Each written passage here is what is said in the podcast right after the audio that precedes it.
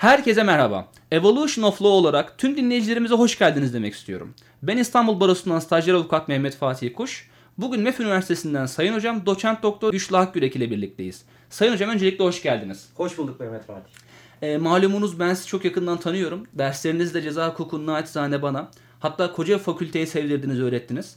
E, dinleyicilerimiz için kısaca kendinizi tanıtabilir misiniz hocam? Ee, teşekkürler öncelikle güzel sözlerin için. Eğer ceza hukukunu sevdirebildiysem ne mutlu bana. Çünkü hukukun bence en soğuk alanlarından biri. Yani ceza, yaptırım vesaire. Ee, ben iki bin dört yılında Galatasaray Üniversitesi Hukuk Fakültesinden mezun oldum. Ee, daha sonra Fransa'da ceza hukuku üzerine master yaptım. Sonra dönüşte Galatasaray Üniversitesi'nde hem doktoraya başladım kamu hukuku alanında hem de e, orada araştırma görevlisi oldum ve iki bin on dört yılına kadar Galatasaray Üniversitesi Hukuk Fakültesindeydim. Daha sonra e, yeni kurulan o dönemde M E F Üniversitesi'ne geçtim. O tarihten bu yana M E F Üniversitesi Hukuk Fakültesindeyim. E, işte öğrencilerle bir şekilde idare ediyoruz diyelim. Çok teşekkür ederim hocam. E, kısaca şimdi bu söyleşimizde ele alacağımız konuları sevgili dinleyenlere aktarayım. İlk olarak bilindiği üzere Boğaziçi Üniversitesi'nde Hukuk Fakültesi açıldı. Bu konu hakkında genel olarak öğrencilerin neler düşündüğünü az çok hepimiz gördük, biliyoruz. Haklı ve hukuka uygun eylemleriyle de doğal olarak tepkilerini gösteriyorlar. Peki genel olarak bu konuya akademi nasıl bakıyor, neler düşünüyor, bunları kısaca ele alacağız. Ardından Boğaziçi olaylarında da tecrübe ettiğimiz üzere sosyal medyanın ceza muhakemesi çok büyük bir etkisi var. Peki ceza hukukçuları bu etki hakkında ne düşünüyor, ne gibi tavsiyelerde bulunuyor, bunları ele alacağız. Hocam sizin şu zamana kadar binlerce öğrenciniz oldu, ben de bunlardan birisiyim. Boğaziçi'ne hukuk fakültesinin açılması ve bu kapsamda hala devam eden protestolar e, size göre Boğaziçi'ndeki öğrencilerin durumunu nasıl etkiliyordur? Şimdi belki olaya iki boyuttan bakmak lazım. Bir tanesi Boğaziçi'nde bir hukuk fakültesi kurulması. Gerçekten böyle bir ihtiyaç var mıydı? Bu ihtiyacı e, karşılamak amacıyla mı bu fakülte kuruldu sorusunu sormak zorundayız. Zira Türkiye'de çok sayıda hukuk fakültesi var. Hani bu iyi midir, kötü müdür? Bir kere işin bu boyutu var. Bunu bir evet. kenara koymamız lazım. Bir de Türkiye'nin artık kanıksanan problemi olan ifade özgürlüğü ve bunun yansıması olan protesto hakkının tartışılması gerekiyor. Yani protesto zaten rahatsız edici bir şeydir. Yani Türkiye'de soku- sıkıntı bundan kaynaklanıyor. Bir şekilde birilerini rahatsız etmek için, birilerine fikrinizi göstermek için protestoda bulunursunuz. Yoksa kamu birazcık rahatsızlık duyması gerekiyor aynen protestodan. Öyle. Yani hatta Avrupa İnsan Hakları Mahkemesi'nin kararları da var. İşte trafik sıkışıklığına neden olmak protestoya içinde olan bir meseledir diyor ki ben bunu biraz daha ileri götürüyorum. Biraz da bunun için yaparsınız protestoyu. Yani hep evet. şu örneği veririm. X, Y, Z herhangi bir konuyu anlatmak istediğinizde bunu Taksim Meydanı'nda mı anlatmak istersiniz yoksa Silivri'de mi anlatmak istersiniz? Yani Silivri'de bir tarlayı kastediyorum tabii yanlış anlaşılmasın. Yani e, Taksim'de yapmak istersiniz çünkü daha çok insan görür. E, belki trafikle ilgili sorun yaşanır ve insanlar niye bugün Taksim'de bu trafik var sorusunu sordurmak istersiniz. Yani kesinlikle. Protesto hakkına bu açıdan bakmak lazım ve barışçıl olduğu sürece yani şiddet içermediği sürece, e, kırıp dökmek, insanları yaralamak, dövmek, öldürmek gibi eylemler olmadığı sürece bunları kabul etmek zorundayız. Kesinlikle. Bunlarla birlikte yaşamak zorundayız. Bence o yüzden bu sorunun iki boyutu var. Bu iki boyutu da düşünmek gerekiyor diye düşünüyorum. Peki hocam bu genel olarak bu durum e, sizin çok fazla dediğim gibi öğrenciniz oldu. Öğrencileri sizce nasıl etkiler? Yani bir öğrenci örneğin ben e, daha mezun olmanın üzerinden çok vakit geçmediği için biraz daha tecrübelerim taze. Okuldayken örnek veriyorum bu denli büyük bir protestoyla karşılaşmadım. Ama karşılaşsaydım örnek veriyorum bir arkadaşım gözaltına alındı, tutuklandı. Evet. Ee, ve biz bunu okulda görüyoruz ki olmaması gerekiyor. Evet. Ka- ne hukuki ne kanuni. Bu sebeple e, bu beni çok kötü etkilerdi. Sizin tecrübelerinize göre bu öğrenciyi nasıl etkiler bu şimdi, durum? Şimdi aslında literatürde de chilling effect olarak adlandırılan hani, e, hani Türkçe belki yatıştırıcı e, müdahale diye çeviriyoruz ama tam doğru değil. Yani bu tip uygulamalar insanların ifade özgürlüğünü ve türevlerini kullanmasını elbette olumsuz anlamda etkiler. Yani hukuka aykırı olarak bu tip müdahalelerin yapılması, bu tip protestoların ifade özgürlüğünün engellenmesi, insanların kendilerini ifade etme haklarının engellenmesi elbette bir caydırıcılık yaratacaktır ister istemez. Bu psikolojik sefer, anlamda en azından. Aynen öyle. Bu sefer insanlar e, yapmak istemeyeceklerdir. Böyle şeyleri yapmaktan kaçınacaklar ya da ifade etmek istedikleri fikirlerini dahi ifade etmekten kaçınacaklardır ki bu ifade özgürlüğü... Otosansür dediğimiz şey aynen yani. Öyle. Çok bu, çok büyük bir eksiklik doğuracaktır ister istemez. Ya bu normal sansürden daha tehlikeli, normal bir baskıdan. Kesinlikle, çünkü kesinlikle. Bir noktada bir kişi fikrini ifade ederken acaba ben bunu söylemeli miyim sorusunu soruyorsa eğer zaten orada çok büyük bir sıkıntı olduğunu düşünüyorum. Aynen öyle, aynen öyle. Ee, peki hocam aslında tüm bu olaylar bir noktada rektör atanmasıyla başladı. Peki sizce bu mevcut rektör ataması düzenlemesi üniversitelerin ruhuna ve varoluş amacına uygun mudur size göre? Şimdi bu konuda da maalesef Türkiye'de kronikleşmiş bir e, sıkıntı var. Yani rektör atamanın dünyanın her yerinde çeşitli yolları var. Hani seçim var, atama var, atamanın çeşitli kriterleri var. Hani bunlardan hangisi doğrudur? Bu tartışmaya açık. Ama zaten sorun da burada. Bunu tartışabilmemiz lazım. Bunu evet. özgürce tartışmamız lazım. Birilerinin demesi lazım ki işte rektör atansın, şu şekilde atansın. Başka birileri desin ki hayır rektör atanmasın, seçilsin, şu şekilde olsun. Üniversite içinden seçilsin, dışarıdan seçilsin, halk oyuyla seçilsin. Her neyse yani. Ama bunu tartışabiliyor olmamız lazım. Oysa ilgili kanuna bakıyorsunuz. Rektör atamasıyla ilgili değişiklik kanun hükmünde kararnameyle yapılmış. Yani kanunla bile yapılmamış. Hani kanun evet. olsa en azından bir tartışma olur. Kanun hükmünde kararnamede bu da yok. Kesinlikle. Yani işin zaten bu tarafı çok sakat diye düşünüyorum. Hani atamayı, seçilmeyi geçtim. Böyle bir tartışma ortamı bile yok.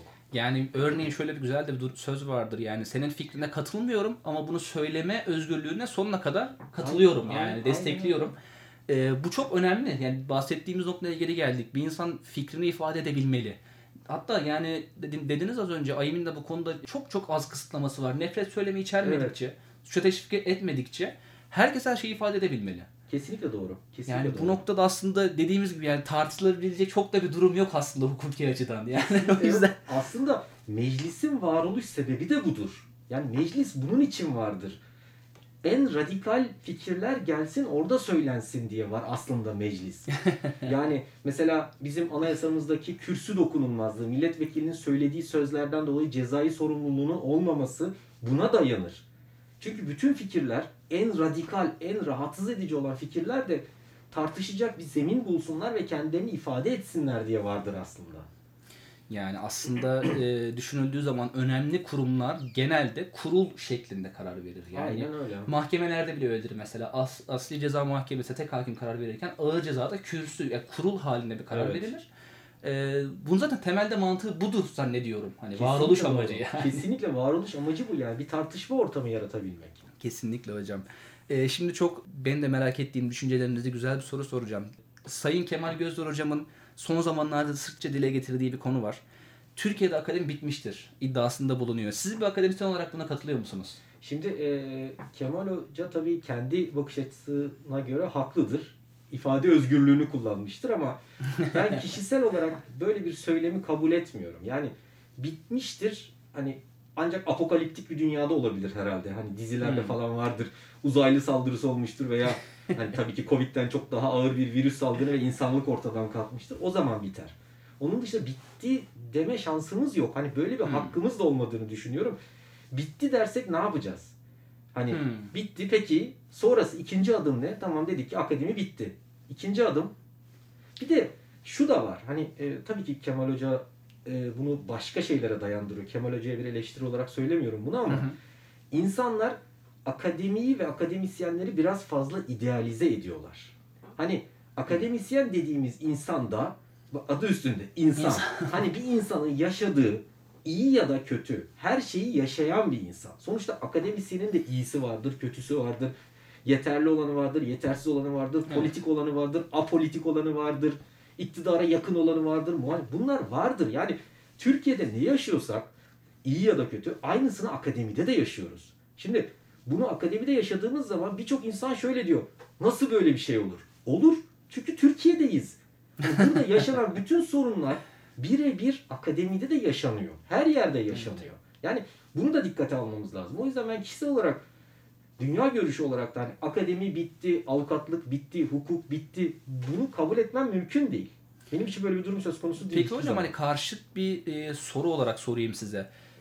Bir durumu kabullenmek, o durumu e, ilerletmek için bir araç olabilir mi aslında? Çünkü biz mesela bitmiştir diyerek bir şeyi kabulleniyoruz. Evet. Hani Kemal Hoca'nın da iddiasının bu olduğunu tahmin ediyorum. Ee, yani bir şeyi kabul edelim. Yani ne, neyi kabul edelim mesela? Akademinin çok zor durumda olduğunu, hatta evet. bittiğini bile kabullenelim ki buna üzerine bir şey ekleyelim. Peki bu noktadan bakamaz mıyız hocam? Yani bakılabilir. Tabii ki öncelikle sorunları tespit etmemiz lazım Hı. ama dediğim gibi yani ben sorunun çok daha makro düzeyde olduğunu düşünüyorum. Yani Türkiye'de her şey yolunda gidiyor ve akademi buna rağmen bitti değil. Türkiye'de Hı. zaten bir şeyler çok hızlı bir şekilde değişiyor. Evet. İyi ya da kötü anlamda. Çok hızlı bir şekilde değişiyor. Bunu tespit edip buna göre bir çözüm üretmekte elbette fayda var ama hani akademinin olmadığı bir dünya, Türkiye nasıl olur? Onu ben bilemiyorum tabii. Yani anladığım kadarıyla hani sadece akademi içinde bir çözüm bulmuyorsunuz. Mümkün değil. Evet. Ben birçok sorunun toplumsal, tarihsel temeli olduğunu düşünüyorum. Yani ne yasa değişikliği bir çözüm yaratır ne de anayasa değişikliği. Yani bunlar evet. değil hiçbir zaman çözüm. Yani ceza hukukunda da hatta kriminolojide çok anlattığınız gibi yani evet. bir insanın suç işlememe amacı olmalı. Yani cezalar ne kadar çok caydırıcı olursa olsun bir insan suç işlememe amacını taşımıyorsa, hatta bunu şuraya da götürebilirim, bir devlet e, hukuku uygulama amacı taşımıyorsa e, onu tutacak çok da bir şey yoktur. Yani derslerde çok e, Zeliha Zeliha hocam da analım burada. Zeliha hocam Sevinç çok güzel bir e, tabiri vardı. İdare hukuku e, can bir e, dükkan içindeki file benzer derdi. Evet. Yani böyle biz o fil o kadar tehlikeli olabilir ki o camları kırabilir hepsini. Biz onu idare hukuku olarak tutmaya çalışıyoruz. Evet derdi. Çok doğru. Çok doğru. Yani çünkü aslında. O filin e, o camları kırmamama amacı taşınması lazım. Evet. Diğer türlü tutmak mümkün olamaz zaten. Bu sebeple e, size katılmak mümkün değil tabii ki hocam. Şimdi e, ikinci konumuza geç, geçelim. Malum sosyal medyanın ceza muhakemesi üzerine çok azımsanamayacak bir etkisi var. Bunu kimse e, sanırım buna kimse hayır demez. Hepimiz her gün görüyoruz bunu. Bunu hepimiz Boğaziçi olaylarında da yaşıyoruz aslında. Sosyal medyanın yani sesi fazla yükselince bir noktada hocam birileri bir noktada geri adım atmak atıyor veya atmak zorunda hissediyor kendini. Bu da gariptir. Şimdi öncelikle siz tabii daha iyi açıklayacaksınızdır. Anayasal haklarını kullanan öğrencilerin, Boğaziçi olayları bağlamında da söylüyorum, genel olarak da söylüyorum, vatandaşın özgürlüğü kısıtlayıcı tedbirlere maruz kalması hakkında hukuk açıdan tartışılabilecek bir mesele yok aslında. Yani buna e, zannetmiyorum iktidara yakın bir hukukçu da bunu desteklesin. Çünkü tam aksi yazıyor. Yani işin garibi kanuni de değil. Evet. Yani hukukilik ve kanunilik e, açısından bakacak olursak hukuki olmadığını tartışmayalım ama işin kanuni zaten tartışmaya açık değil. Çünkü kanun da açık. Evet. Yani diyor ki kanun şu noktalarda özgürlüğü kısıtlayıcı tedbirlere başvurma diyor. Evet. Başvurulunca peki işte devamında da e, bu hukuka aykırılığa karşı sosyal medyanın bir güç olarak kullanılmasını ben tartışmaya açık görüyorum. Çünkü e, dediğim gibi tartışmaya kapalı olan bazı kısımlar var yani. Biz evet. bunu sabaha kadar da konuşsak cevabımız değişmeyecek veya çünkü karşı tarafın karşı bir görüş de yok. Olmadığını düşünüyorum yani. Evet. Olamaz, böyle bir şey mümkün değil. E, peki siz bu etkileri, sosyal medyanın ceza muhakemesinin etkilerini sağlıklı buluyor musunuz genel olarak? Şimdi şöyle bir şey tabii e, yani insanlar bir şekilde ifade özgürlüklerini kullanacakları bir mecra buluyorlar. Yani şu anda bunda da en popüler olanı sosyal medya. Tabii. Çünkü birincisi güvenli. Hani çoğu zaman anonim olabiliyorsunuz. Hani Aynen. tespit edilmeniz birçok örnekte çok zor. Evet. Mesela bunun sağladığı bir güvenlik var. İkincisi normal hayatta belki bir kilometreden fazla yaklaşamayacağınız popüler figürlere direkt cevap gönderebiliyorsunuz. Hatta birçok insan seviyor. Onlara doğrudan hakaret ediyorsunuz. Yani bunu doğru bulduğum için söylemiyorum ama sosyal medyanın bir sonucu. Evet. Bu dolayısıyla insanların bence çok hoşuna gidiyor. O hmm. yüzden sosyal medya çok kullanılıyor. Hani kullanılmasın demenin bir anlamı yok. Bence artık bu hayatımızın bir parçası. Yani bunu kabul etmek zorundayız. Bu şekilde ilerlemek zorundayız. Ama elbette işte sosyal medyada kampanyalar yapılıyor. Linç hareketleri doğuyor. O zaten yani ayrı bunlar bir mesele. Elbette sakıncalı ama şimdi gerekli hukuki altyapı olsa ben sorunun bu kadar büyük olacağını düşünmüyorum. Yani Türkiye'deki hmm. sıkıntı hukuki altyapının, hukuki korumaların yeterli olmaması. Bu anlamda sıkıntı çıkması. Yani tutuklamanın hangi tarafta olursanız olun, hangi dünya görüşünde olursanız olun bir ön cezalandırma olmasıdır. Yani hmm. bugün bir sosyal medya mecrasında X tutuklansın, Y tutuklansın, serbest bırakılsın demiyorum. X tutuklansın, Y tutuklansın diye kampanya başlatmak aslında şunu kabul etmektir. Evet, tutuklama bir cezalandırmadır ve bu kişiye karşı da bu uygulanmalıdır demek oluyor aslında. Bir kere hmm. bunu fark etmemiz lazım. Ya o amaçla söylüyorlar. Öyle ona so- bu cezayı verelim. Evet, baştan cezalandıralım. Çok evet. ağır bir suç işledi. Ona bu cezayı baştan, o zaman meşrulaştırmış oluyorsunuz bunu. Hani ben şuna benzetiyorum. Yani ceza muhakemesi lüks bir otomobildir. Tutuklamak ise kapıyı kilitleyip kilitlememe meselesidir. Şimdi bu arabanın performansıyla bir ilgisi yok bunun. Yani araba çok lüks bir otomobil de olabilir, çok kötü bir otomobil de olabilir. Ama kapıyı kilitleyip kilitlememeniz arabanın performansıyla ilgili değil. Mesela köye gittiğinizde arabayı kilitlemezsiniz çünkü çalınma ihtimali yoktur zaten. Ama İstanbul'da kilitlemek zorundasınız, anında götürürler. Evet. Dolayısıyla hani araba farklı, bizim arabaya odaklanmamız lazım. Kilitleyip kilitlenmemesine değil. Yani burada aslında bir şey var, bir sıkıntı var. Yani tutuklamanın tam olarak ne olduğunun anlaşılamamasını yarattığı bir problem de var ve bu sosyal medyanın bu garip gücüyle inanılmaz boyutlara varabiliyor bu kampanyalar, bu linç kampanyaları. Ya hocam, tutuklama tedbirdir diye tüm hukuk camiası bas bas bağıra bağıra evet. söylüyor. Hatta siz de dediniz, hatta bir gün derste dediniz ki mezarıma yazdıracağım. Evet, aynen tutuklama öyle. Tedbirdir gerçekten. Diye. Biz bunu, yani neden hukuk dünyası bunu aktaramıyor? Sorun burada nerede? Yani biz koruma tedbirlerine şimdi tabii ki bir girsek çıkamayız ama evet. hani genel olarak soruyorum, hukukçular bir şey mi eksik yapıyorlar? Tutuklama tedbirdir. Biz bunu neden aktaramıyoruz? Şimdi birkaç tane problem var tabii ki. Yani iğneyi kendimize, akademisyenlere de batıralım. Şimdi Türkiye'de akademi, yani demin bahsettik, akademi bitmiştir tartışmasının unsurlarından biri de maalesef birçok meslektaşımın akademisyenliği sadece bir veri akışı, bilgi akışı olarak görmesi.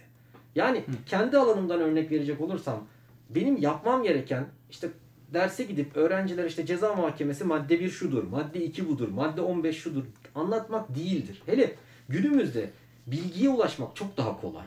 Artık her şey çok gelişti. Yani o öğrenci, eminim ki benim öğrencilerim benden çok daha hızlı bir şekilde bilgiye ulaşabilir. Hatta derste şu mesela başıma çok geliyordu. Bir olayla ilgili örnek veriyordum. İsmi hatırlamıyordum. Öğrenci hemen söylüyordu. Çünkü o anda Google'lamış zaten. Şu olay hocam işte iki bin altıda olmuş diyor mesela. Dolayısıyla hani zaten bilgiye ulaşmak kolay. Bilgiye ulaşılır. Önemli olan bir felsefeyi aşılayabilmektir. Hani hukuk felsefesi dersleri hep sevilmez, sadece geçmek için girilen dersler olarak aslında görülür. En temel olması gereken. En temeldir. Gereken. Yani evet. mesele kanunda ne yazdığı değildir. Kanunda o yazanı sizin nasıl yorumladığınızdır. Hukukçuluk da budur. Bunu anlayabilmektir. Bir dünya görüşüdür. Bir dünya görüşüne sahip olabilmektir. Mesela Türkiye'de işte tutuklamanın bir tedbir olduğu, ön ceza olmadığını belki de anlatamamamızın sebeplerinden bir tanesi de budur. Hmm. İşin açıkçası. Yani çünkü hukuk eğitiminin Türkiye'de maalesef çok da parlak olmamasından, sadece bir veri transferinden, hani moda deyimle veri transferinden ibaret olmasından kaynaklanıyor işin açıkçası. Bir kere bunu düşünmek zorundayız. Yani insanlar ayrıca ülkedeki siyasi şartlar nedeniyle çok fazla dolular. Yani patlamaya hazırlar. Evet. Yani ben bunu çok net görüyorum. Bir cümle söylüyorsunuz, ikinci cümlenizi dinlemiyor. Hani ben bunu ne amaçla dedim. Dinlemiyor onu. Kesinlikle. Ve direkt hani sosyal medyada ufak çaplı bir iki kere başıma da geldi. Linç ediliyorsunuz. Ya ben onu kastetmedim. Ben başka bir şey söylüyorum. Deseniz de artık iş işten geçmiş oluyor zaten yani. Doğru, dediğiniz gibi yani aslında en baştaki noktaya geri geldik. Burada sorun aslında biraz daha temelde. Yani öyle bir konjonktürde yaşıyoruz ki dediğiniz gibi insanlar her şeyi yanlış anlamaya müsait ve bunu, ama hukuk o kadar dediğiniz gibi yani bilindiği üzere tehlikeli bir olabilecek bir alan ki. Bunu eğer yani bu fikri, bu yapıyı hukuka yansıttığımız zaman çok tehlikeli oluyor. Aynen öyle. Çünkü yani hukukta her şey belli olması gerekir, öngörülebilir olması gerekir, ceza hukuku açısından kanuni olması gerekir. Her şeyin belli bir cezası, tedbiri vardır. Ama insanlar bu kişisel e, hırslarını diyeyim, üzüntülerini, mutluluklarını bir şeye yansıt, yani hukuki bir mesele yansıttıkları zaman çok tehlikeli oluyor. Aynen öyle. Yani e, biz hukukçular olarak biz e, başka bir dünyadan bakıyoruz demiyorum. Biz de insanız. Hatta şimdi işte ona gelecektim hocam. Yani benim bu noktadaki düşüncem insani olarak bakınca değişiyor, hukuki açıdan bakınca değişiyor. Aynen öyle. Şimdi ben bir insan olarak e, örnek vereyim, mesela Melek İpek olayı vardır. Biliyorsunuz evet. e, uzun süre saldırıya maruz kalan eşi tarafından sonra eşini öldürüyor. Yani bu konuda e, kesinlikle, ama hukukçu olarak mesela şunu söylemek gerekiyor. Dosyayı okumadan net bir yorum yapmamak gerekir. Aynen hocam. Öyle. Yani çünkü bu özellikle avukatların bu konuda, ben çok avukat olduğum için aynı zamanda çok fazla şeyi gördüm. Yani çok e, vatandaşın müracaat etkileri veren avukatlar da görüyorum. Dosyayı okumadan aslında hukuki anlamda bir şey dememek lazım. Ben çok üzülüyorum, kendi adıma söylüyorum, gerçekten kahroluyorum ama ben hukuki açıdan bir bir durmam gerekiyor bir noktada. Yani dosyada farklı bir şey olabilir, hakim başka bir şey görebilir, avukat başka bir şey görebilir ve sosyal medya bunu gözden kaçırabilir. Ama sosyal medyanın gördüğü bakış açısıyla kesinlikle olmaması gerekiyordur. Halbuki bunu dediğim gibi o avukat, hakim dışında bilen insan sayısı azdır diye düşünüyorum. O da somut olay bazında. Kesinlikle katılıyorum, kesinlikle katılıyorum. Yani özellikle meslektaşlarımızın, hukukçuların, avukat meslektaşlarımızın hani ee, hukukçu olmayan insanlar gibi reaksiyon vermemeleri gerekiyor. Dosyaya evet. bakmak gerekiyor, dosyayı bilmek gerekiyor. Tabii şunu da unutmamak gerekiyor. Yani bizim hukukçu olarak ilk yapmamız gerekenlerden bir tanesi hukuksuzluğa karşı çıkmaktır. Ortada bir hukuksuzluk varsa buna karşı çıkmak, artık bunu bir zorunluluk diyebilirsiniz, borç diyebilirsiniz. Hangi bir karakter bir olması lazım aslında. Bu bir karakterdir ve Te- reaksiyon olması lazım ve aslında. Ve burada ikinci bir kriter de şudur. Hukuksuzluktur bizim için önemli olan. Kime yapıldığı değildir. Mesela evet. yani isim vermeyeyim şimdi konunun sapmaması için ama popüler bir sürü dava var. Mesele o popüler davalardaki A'yı, B'yi, C'yi tanımak değildir. Ben mesela kişisel olarak o insanların hiçbiriyle kişisel tanışıklığım yok. Onlar da eminim ki beni tanımazlar. Evet. Mesele o insana hukuksuzluk yapılmış olmasıdır ve bunun kesinlikle açıkça söylenebilmesidir. Yani kriter bu olmak zorunda. Yoksa ben A'yı işte ideolojik olarak seviyorum ya da benim kapı komşum, dolayısıyla ona hukuksuzluk yapıldığında ben tepki veririm ama B'den bana ne? B zaten iyi bir insan değildi, ona yapsınlar dememek lazım. Ya bunu vatandaş diye, genelde diyor, görüyoruz. Bunu hukukçular dediği zaman aynen çok büyük öyle. Sıkıntı. Bunu hukukçuların hele hele yani akıllarından bile geçirmemesi lazım yani, aslında. Kesinlikle hocam. Yani şunu da belirtmeden geçemeyeceğim. Sosyal medyanın bu etkisi zaten anayasaya aykırı en başta. Yani düşünüldüğü zaman, örnek veriyorum, anayasanın yüz otuz sekizinci maddesi hiçbir merci veya kişi yargı yetkisinin kullanılmasında mahkemelere, hakimlere tavsiyede bulunamaz. Evet. Şimdi bu çok açık. Ama sanki e, yani zaten sanki de değil. Öyle bir yayılıyor ki o evet. tavsiye, telkinler, ona göre karar veriliyor bir noktada. Evet. Şimdi bu açık açık anayasaya aykırı. Yani ben bunu anlamakla güçlük çekiyorum. Tabii ki ben burada şey demiyorum. Hani vatandaş anayasaya okusun, ona uyusun değil. Hukukçuların demesi gereken en baştaki şey bu. Anayasaya aykırı teşkil ediyor bu. Hani ona göre davranılması gerekir. Yani örnek veriyorum, Twitter'daki o hashtaglere hukukçuların katılmaması gerekir kanınca. Evet. Kim olursa olsun. Evet. Düşüncesindeyim hocam. Kesinlikle. Kesinlikle. İşin böyle tarafı var. Tabii yani burada da şey dengesi var. Yani bir tarafta ifade özgürlüğü var. Diğer tarafta e, hukuki yargılanma hakkı var. Yani ikisinin arasında bir dengeyi tutturmak gerekiyor diye düşünüyorum. Zaten aslında avukatlar açısından hani e, müvekkili adına mesela basın açıklaması yapmak bile aslında bir meslek kuralının ihlalidir. Kesinlikle. Meslek kurallarından birinin ihlalidir. İşin böyle bir tarafı var. Yani biz hukukçular, avukatlar olarak tabii ki Ee, diğer kişilerden, burada kesinlikle bir hiyerarşi falan kurmuyorum. Asla insanlar arasında böyle bir hiyerarşiden taraf olmayan bir insanım zaten. Kesinlikle. Ama hukukçu olmayan kişilerin verdiği tepkileri veremeyiz biz. Biz olaya daha soğukkanlı, daha objektif bakmak İşimiz bu çünkü. Evet, işimiz yani. bu. İşimiz bu. Yani nasıl hekimlerin hastalarının kimliğinden bağımsız olarak onlara bir sağlık hizmeti sunma yükümlülüğü varsa, hani bizimki de biraz buna benziyor. Elbette müvekkilinizi seçebilirsiniz. Herkese hizmet sunmak zorunda değilsiniz. Ama ortada hukuka aykırı bir durum varsa bunu da söylemek zorundasınız. Kesinlikle. Özellikle yani hukuk kimliğiyle bakılması gerekiyor bu konularda. Çünkü yani hukukçunun aslında bir konuda eksiği de bu. Bazı konulara kişisel yorumunu yapmaması gerekir. Özellikle bazı noktadaki hukukçuların yani kişisel yorumunu yapabilir. Ama bunu belirtmesi gerekiyor kanımca. Ben kişisel olarak bunu düşünüyorum. Bu kişinin ceza almasını düşünüyorum. Ama hukuki açıdan bu olmalıdır diyemem. Çünkü ben dosyanın avukatı değilim, hakimi, savcısı değilim. Yani bakılması lazım. Evet. Denmesi gerekir bir noktada. Evet. Peki hocam, bu tutuksuz yargılanmayla ilgili e, benim çok canımı sıkan bir mesele var. Medyanın X kişisi, kişisi bu suçu işledi, serbest kaldı. Özellikle bu kısım evet. çok önemli. Evet. Başlıklarını çok büyük problem olarak görüyorum. Yani ilgi çekme adına clickbait dediğim evet, yani evet. diyebildiğimiz nokta. Sanki kişi yargılanmış, hani hukuki anlamda beraat E, almış, beraat etmiş gibi yansıtılıyor. Bu konuda ne, ne düşünüyorsunuz hocam? Şimdi ben Türkiye'deki zaten tutuklamanın hali pür mealini gördüğüm için sürekli olarak yani kişisel olarak hiçbir zaman şu kişi tutuklansın demedim. Umarım bundan sonra demem. Hani bu çünkü yanlış. Bu yanlış. Önemli olan dediğim gibi zaten tutuksuz yargılanmaktır.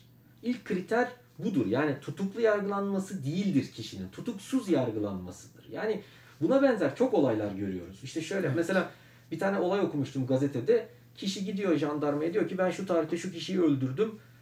Şuraya da gömdüm diyor. Sonra gidiyorlar orada kazı yapıyorlar ve cesedi bulamıyorlar. E, mahkeme tabii ki serbest bırakıyor. Ne yapabilir? Gazetede başlık katil serbest kaldı. Aynen. Aynen. Şimdi ortada çok ceset, büyük sıkıntı. Ortada ceset yok. Yani nasıl katilden bahsedeceğiz? Hani mahkeme kararı zaten yok. Ortada ceset de yok. Dolayısıyla hani olaya biraz bu şekilde bakmak gerekiyor diye düşünüyorum. Hani sosyal medyada evet bu tip şeyler oluyor ama işte burada biraz da hukukçulara, başta hakimler, savcılar olmak üzere hukukçulara görev düşüyor. Etkilenmeyeceksiniz. Yani bu tecrübeye sahip olacaksınız. Evet. Yani e, bu güce sahip olacaksınız. Bunun başka çaresi yok. Başka türlü olmaz. Mümkün değil. Yani ceza muhakemesi derslerinde bizim e, Ali Rıza hocamız her zaman anlatır da Almanya'ya gittiğim zaman hakimler hani bir otur oturuşlarından hani belli. Evet. Yani hakim öyle bir oturuyor ki hani hissettiriyor. Hem karşı tarafı nasıl yani doğal yargılandığını, hukuka uygun yargılandığını hissediyor. Hem dışarıya öyle yansıtıyor.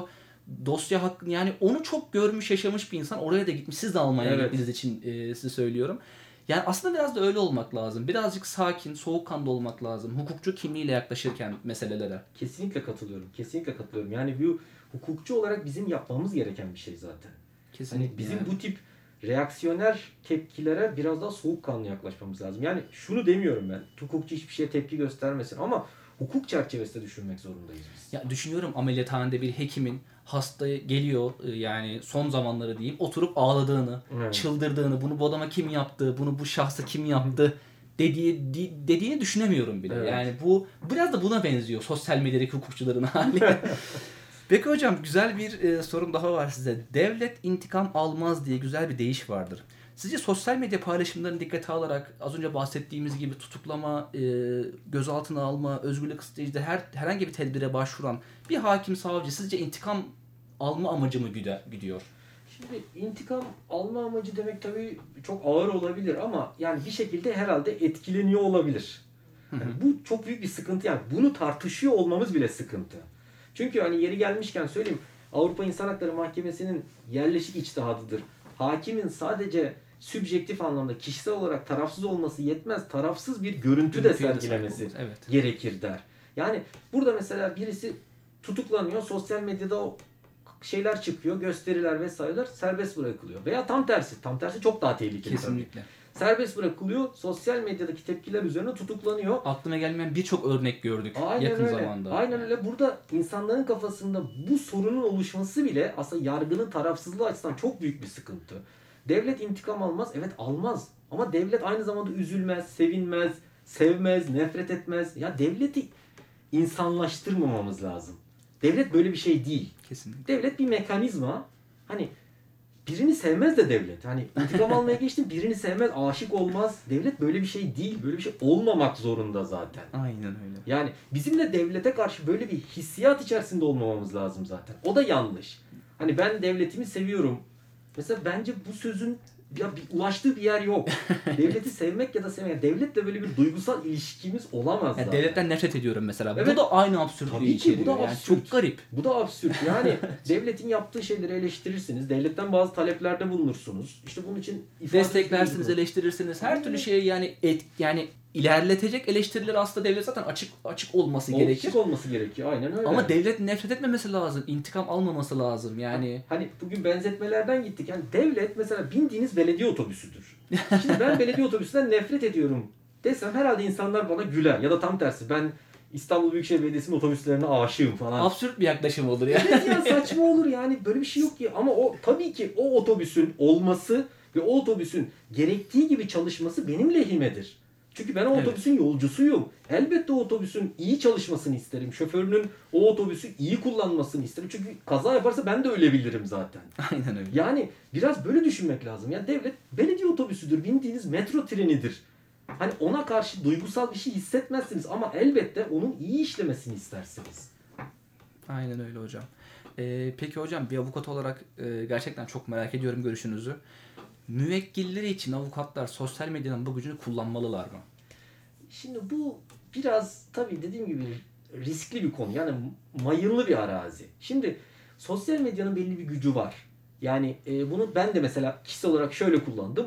Bir kurumla problem yaşadığınızda ve bunu sosyal medyada paylaştığınızda genellikle size pozitif bir geri dönüş oluyor.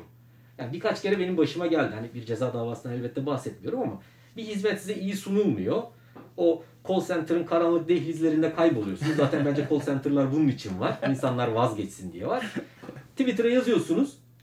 Hemen size geri dönüş geliyor. Mutlaka geri dönüyorlar. Yani geri dönmeyen çok azdır. Evet. Ben de birkaç kere yaşadım. Dolayısıyla evet, sosyal medyanın böyle bir gücü var ama tabii avukatların da meslek kuralları ve etik değerleri var. Yani avukatların sosyal, tabii ki avukat sosyal medyayı kullanmasın deme şansımız yok. Elbette her insan gibi avukat da sosyal medyayı kullanır ama burada avukatın bir hukukçu gibi, bir hukukçu gibiden fazla zaten hukukçu, hukukçu olarak hareket etmesi gerekiyor. Yani evet, mesleğin kurallarına, etik değerlere uygun hareket etmesi gerekiyor. Yani avukat meslektaşlarımızın, hukukçu meslektaşlarımızın bu şekilde hareket etmesi gerekiyor. Yani ben mesela kişisel olarak bir mesaj yazarken sosyal medyada gerçekten ya on defa siliyorum. Hani bunu böyle söylemeyeyim, hayır şu kelimeyi söylemeyeyim. Gerçekten defalarca siliyorum. Bazen mesajı atmaktan vazgeçiyorum. Diyorum ki bu kesinlikle yanlış anlaşılır yani. Böyle anlaşılma. Gönderme daha iyi. Yani biraz bu kadar özenli davranmak zorundayız. Biz hukukçular olarak böyle bir yükümlülüğümüz var diye düşünüyorum. Hocam sizi biraz daha sıkıştırayım yani. Bir avukat hashtag açmalı mı örneğin? Müvekkili için. Yani aç, açmalı mı? Şimdi prensip olarak açmamalı. Hı-hı. Ama dünyada o kadar çok olay yaşanıyor ki hani o yüzden prensip olarak diyerek bir rezerv koymak zorunda kalıyorum ister istemez. Hı-hı. Yani e, tabii şu olmalı mı yani şu ol, olmamalı mı o tartışmalı bence. Diyelim ki avukat olarak müvekkiliniz tutuklandı ve siz onun serbest bırakılması için bir hashtag açıyorsunuz. Evet. Ama aslında bu meslek kuralları açısından yine tartışmalı. Çünkü yargıyı etkilemek için kullanıyorsunuz. Evet. Dolayısıyla orada bir sorun var. Ama bir yandan da ifade özgürlüğü var. Yani sıkıntılı bir durum ama bence prensip olarak açmamalı. Prensip olarak açmamalı. Madem hocam dediğiniz gibi benzetmelerden gidiyorsan teşbih dağıtı olmaz diyerek ben bu etkiyi antibiyotik kullanımına benzetebilirim. O dava için evet çok yararlı olabilir. Gerçekten tutuklanmaması gerekiyordur. Gözaltına alınmaması gerekiyordur ve dışarı çıkartırsın. Ama uzun vadede nasıl insanlık antibiyotiğe karşı böyle bağışıklık evet, kazanması, kazandıktan sonrasını düşünemiyorsak bu da öyle be, bunu ona benzetiyorum biraz da. Kesinlikle yani doğru. Ben evet müvekkilimi içeriden dışarı çıkarıyorum ama uzun vadede ne kaybediyorum acaba? Yani, yani işte Türkiye'deki yine soruna geliyoruz. Bazı yerleşik sorunlar var. Yani yargı gerçekten yargı olarak işlese bu ta- tartışmaların en azından çok büyük bir çoğunluğu çözülecek zaten. Bakın sosyal medyaya geçtim. Amerika Birleşik Devletleri'nde yani gitmeyenler de en azından televizyonda görmüşlerdir. Kritik kararlardan önce mahkemenin önünde gösteriler olur. Mesela kürtajla ilgili olarak örneğin ya da eşcinsel evliliği gibi hı hı, çok kritik e, tartışmalı konularda karar verirken yüksek mahkeme önünde binlerce kişi gösteri yapar. Hani bu ifade özgürlüğüdür ama mahkeme artık ne kadar etkileniyor bilmiyorum ama bir şekilde karar veriyor. Yani ifade özgürlüğüyle hukuki yargılamayı bir şekilde dengeliyorsunuz. Evet. Türkiye'de de böyle olsa hani sosyal medyada bu tartışmalar yapılmasın demek mümkün değil. İlla ki yapılacak.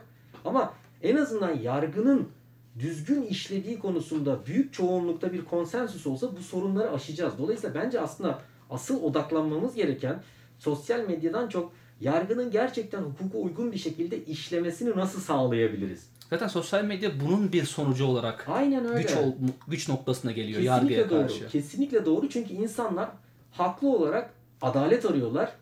Bulamadıkları zaman da başka mecralara yöneliyorlar. En kolaylarından bir tanesi sosyal medya. Tam olarak bununla ilgili bir son sorum vardı size hocam. Ee, avukatları sordum. Peki mağdur bir kişi e, yani suç duyurularından, kolluktan bir cevap alamadı. Ya, istediği cevabı alamadı diyeyim. Evet. Hukuki cevap bir alamadı.